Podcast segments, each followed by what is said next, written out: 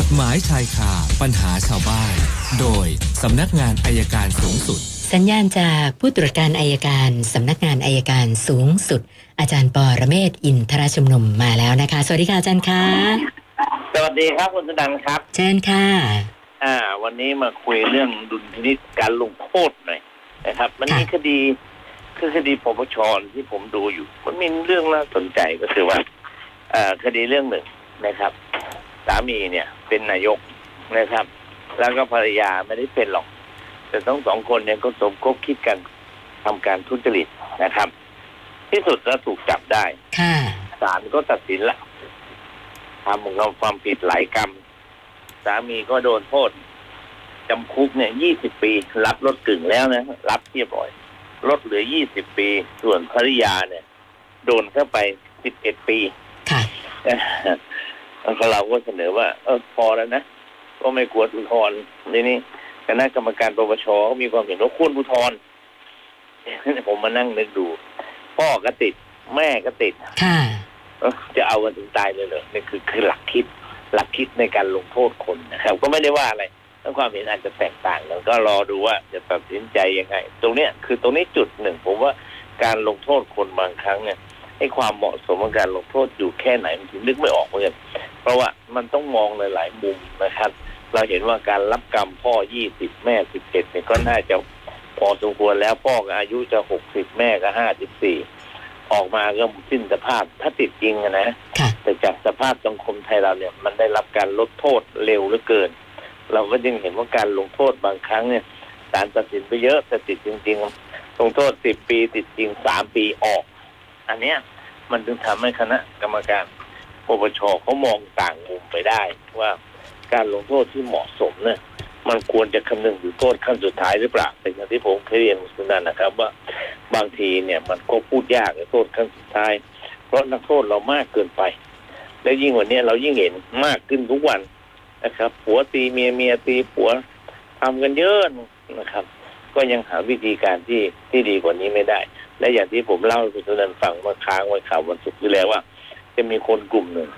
ผมจำชื่อไม่ได้ค่ะก็ไปนั่งตามสี่แยก นั่งตามฟุตบาทวิถีเนี่ย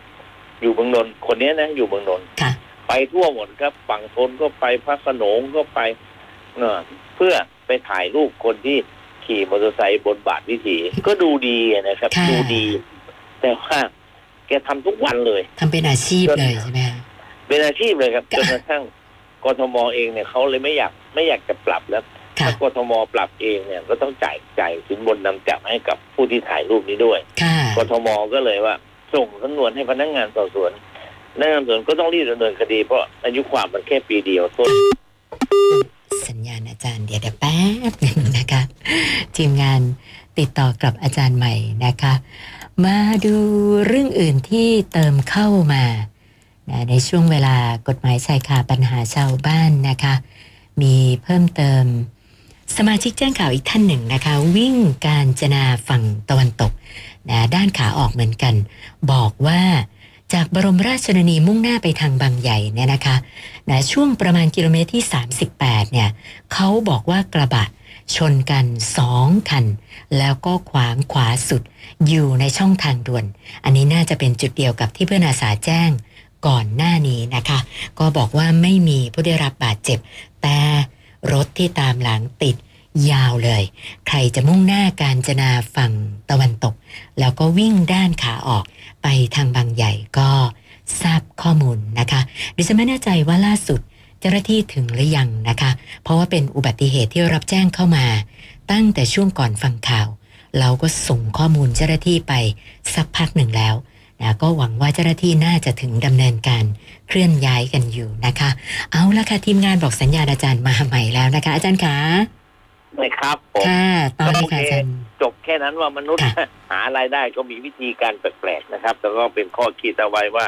บางทีเนี่ยก็ช่วยๆกันดูหน่อยก็ได้ แต่ว่าอย่าถึงขนาดทำมาหากินกันเลยนะครับ มันเหนื่อยค่ะทุกคนนะครับ เอาละครับค่ะเอา วันนี้เชิญคำถามเลยครับคำถามเริ่มที่คุณนิตยาค่ะอาจารย์สอบถามมาบอกว่า คดียาเสพติดเนี่ยนะคะอ่าผู้ต้องหามีสิทธิ์ที่จะขอรับพระราชทานอภัยโทษได้ไหมคะอาจารย์อ๋อถ้าเป็นข้อหาเสพเนี่ยได้ค่ะ แต่ข้อหาค้าเนี่ยเขาอาจจะขอได้แต่มักจะไม่ได้รับการพิจารณาครับค่ะ แล้วก็ท่านต่อไปคุณนุกูลนะคะ บอกว่า ถูกฟ้องคดีเช็คเด้ง นะคะ แล้วก็เจ้าหนี้เขาฟ้องเป็นคดีอาญาเลย เขาบอกว่าช่วงเนี้ยครับสภาพย่ำแย่มาก ยังไงก็ไม่มีเงินใช้หนี้ ก็เลยขอคำแนะนำอาจารย์ว่าเอ่อขั้นตอนการฟ้องเนี่ยมันจะไปยังไงต่อเขาควรทำยังไงบ้างอะคะอาจารย์ฟ้องก็รับสารภาพแล้วก็ขอสารเจรจาต่อรองนะครับค่ะต่อรองว่าอีกสักเลื่อนไปสักสิ้นปีก็ได้มั้งผมว่าตอนนี้ศาลก็ไม่ได้ว่าอะไรค่ะจะผ่อนชำระกันยังไงผ่อนมากผ่อนน้อย อย่างเช่นในระบบธนาคารบางแห่งบัตรเครดิตนะครับค่ะเป็นหนี้แสนหนึ่งเนี่ยเขาบอกให้ผ่อนเดือนละไม่ต่ำกว่าสามพันบาทค่ะแต่เดือนสุดท้ายต้องต้องหมดทั้งแสนทีนี้เราก็ไม่ตกใจ ถ้าสามพันสิบสองสามสามสิบหกก็สามหมื่นหกพอถึงเดือนสุดท้ายยังผ่อนไม่หมดก็ไปเจรจาใหม่ขอขยับศาลก็ให้ครับ ค่ะค่ะ แล้วก็คุณอัมพรนะคะ น้องชายกำลังจะหย่ากับภรรยา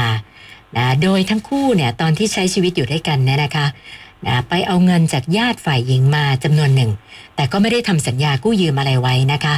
นะฝ่ายหญิงเนี่ยเขายื่นข้อเสนออย่างนี้ค่ะอาจารย์บอกว่า ให้ขายบ้านขายร้านอาหารที่ทำร่วมกัน แล้วก็เอาไปใช้หนี้จำนวน5 0 0แสนนะซึ่งถือว่าเป็นหนี้ร่วมกันเนี่ยนะคะ แต่น้องชายก็ยังไม่ยอมทำตามนั้นนะคุณอมพรก็เลยอยากจะขอคำแนะนำจากอาจารย์ว่า ตอนนี้ยังตกลงกันไม่ได้เลย อาจารย์ช่วยช่วยแนะนำหน่อยว่าทางออกควรจะยังไงดีอะค่ะ คือถ้าไม่อย่างนั้นก็ต้องหาคนที่เรารู้จักแล้วมายืมเงินไป แล้วก็ตัดตอนอันนี้ไป คือคือถ้าไม่จบเนี่ยมันก็คาราคาซังนะครับค่ะแต่ถ้าจบอย่างที่เขาเสนอเนี่ยผมก็เห็นด้วยนะจบ แล้วเรารับภาระตรงนี้ ยิ่งถ้าเป็นญาติพี่น้องเรามันช่วยกันก่อน แล้วที่เหลือเดี๋ยวเราค่อยมาว่ากันเนี่ยน่าจะจบง่ายกว่าติดญาติข้างในดีกว่าติดหนี้ข้างนอกครับค่ะ คุณกมลทิพย์นะคะ มีที่ดินอยู่หนึ่งแปลง ไม่ค่อยได้ไปดูแล เพราะอยู่ที่ต่างจังหวัดนะคะนะวันครับหนึ่งบอกว่าเข้าไปดำเนินการให้คนไปปักเสาขึงลวดหนามนะคะนะอันนี้ก็ยึดตามหลักแนวเขตที่เคยวางไว้ตั้งแต่แรก ปรากฏว่าถึงได้ไปทราบว่า เจ้าของที่ดินข้างเคียงเนี่ยลุกล้ำเข้ามา มีการขยับแนวเสาแบ่งเขตโดยพละการนะก็เลยสอบถามมาว่า เจอปัญหาแบบเนี้ยเราต้องทำยังไงดีคะอาจารย์ มีสองทางนะถ้าเราแน่ใจกับว่าเขาบุกรุก เราก็แจ้งความบุกรุกนะครับค่ะอันที่หนึ่งนะแต่มันอาจจะคุยกันยากหน่อย ประการที่สองถ้าง่ายกว่านั้นก็คือ ไปคุยกับเขาเรามาขอรังวัดสอบแนวเขตกันใหม่ไหมให้สำนักงานที่ดินมารังวัดดูคือการวัดเนี่ยเขาไม่ได้วัดเฉพาะแนวเรานะวัดทั้งหมดเลยว่า ของเขาด้านซ้ายจุดไหนด้านของเราด้านขวาจุดไหน และตรงกลางมันจุดเราตรงไหนค่ะอันนั้นน่าจะเป็นทางออกที่ปณีประนอมมากที่สุดครับ ค่ะ คุณสัญชัยไปค้ำประกันการซื้อรถให้คนรู้จักกัน ที่เหลือเนี่ยอาจารย์เดาได้แล้วมั้งคะปัญหามาอีกแล้วค่ะอาจารย์นะก็คือเหมือนเดิมค่ะ อันนี้แต่ว่าอันนี้นะคือรถโดนยึดไป5ปีแล้วนะคะนะเขาก็คิดว่ามันคงไม่มีอะไรแล้วมั้ง มันจบไปแล้วมั้ง ปรากฏว่าครับ นะวันนี้เลยล่าสุดหมาดๆหมายสารมาที่บ้าน บอกว่าต้องไปชำระหนี้ทั้งหมด 3 0 0แสนกว่าบาทนะก็เลย สอบถามมาว่าติดต่อคนซื้อก็ไม่ได้แล้วทำยังไงดีล่ะคะอาจารย์ อันนี้หมายบังคับคดีหรือเปล่า อืมเขาบอกว่าเป็นหมายสารไม่แน่ใจว่าบังผคัมบคเข้าดีใจไหมว่าคะจะอาเป็นจารย์หมายบังคับคดีมั้งค่ะ ถ้าหมายบังคับคดีแสดงว่าตอนที่ถูกฟ้องเราไม่รู้เรื่องเลยค่ะ นะอันนี้อันนี้ไม่ไม่แน่ใจอย่างนี้ได้ไหมครับผมรบกวนลายนี้ เดี๋ยวพรุ่งนี้ค่ะให้ดูวนหัวหมาย เขียนว่าหมายบังคับคดี หรือหมายเรียกหรือสำเนาคำฟ้องครับ ค่ะค่ะนะจะได้แนะนำกันให้ชัดเจนนะคะ แล้วก็คุณสินทวีค่ะอาจารย์บอกว่าเป็นผู้เช่า จะไปขอเช่าที่พักอาศัย ทางผู้ให้เช่าเขาบอกว่า ขอเรียกเก็บเอ่อเงินประกันการเข้าอยู่2เดือนอา ค่าเช่าล่วงหน้าอีก1เดือน โดยที่ไม่มีการทำสัญญานะคะ ก็เลยสอบถามมา 2 ข้อ ก็คือ 1. การเช่าโดยไม่มีสัญญาแบบนี้เนี่ย แล้วมันจะมีผลยังไงบ้างตามกฎหมายล่ะคะอาจารย์คือสัญญาเช่าเนี่ยนะครับ ตกลงด้วยวาจาได้นะครับ มีผลเมื่อเขาจะบอกเลิกเขาบอกเลิกล่วงหน้าหนึ่งหนึ่งเดือนหนึ่งงวด แต่ที่สำคัญตอนนี้ผมตอบต่อไปเลยไอ้การที่เรียกค่าเช่าล่วงหน้าสองเดือนค่าประกัน ถ้าไม่มีรายลักษณ์อักษรผมไม่เช่าดีกว่าครับเพราะเดี๋ยวทวงคืนยากครับ ค่ะค่ะ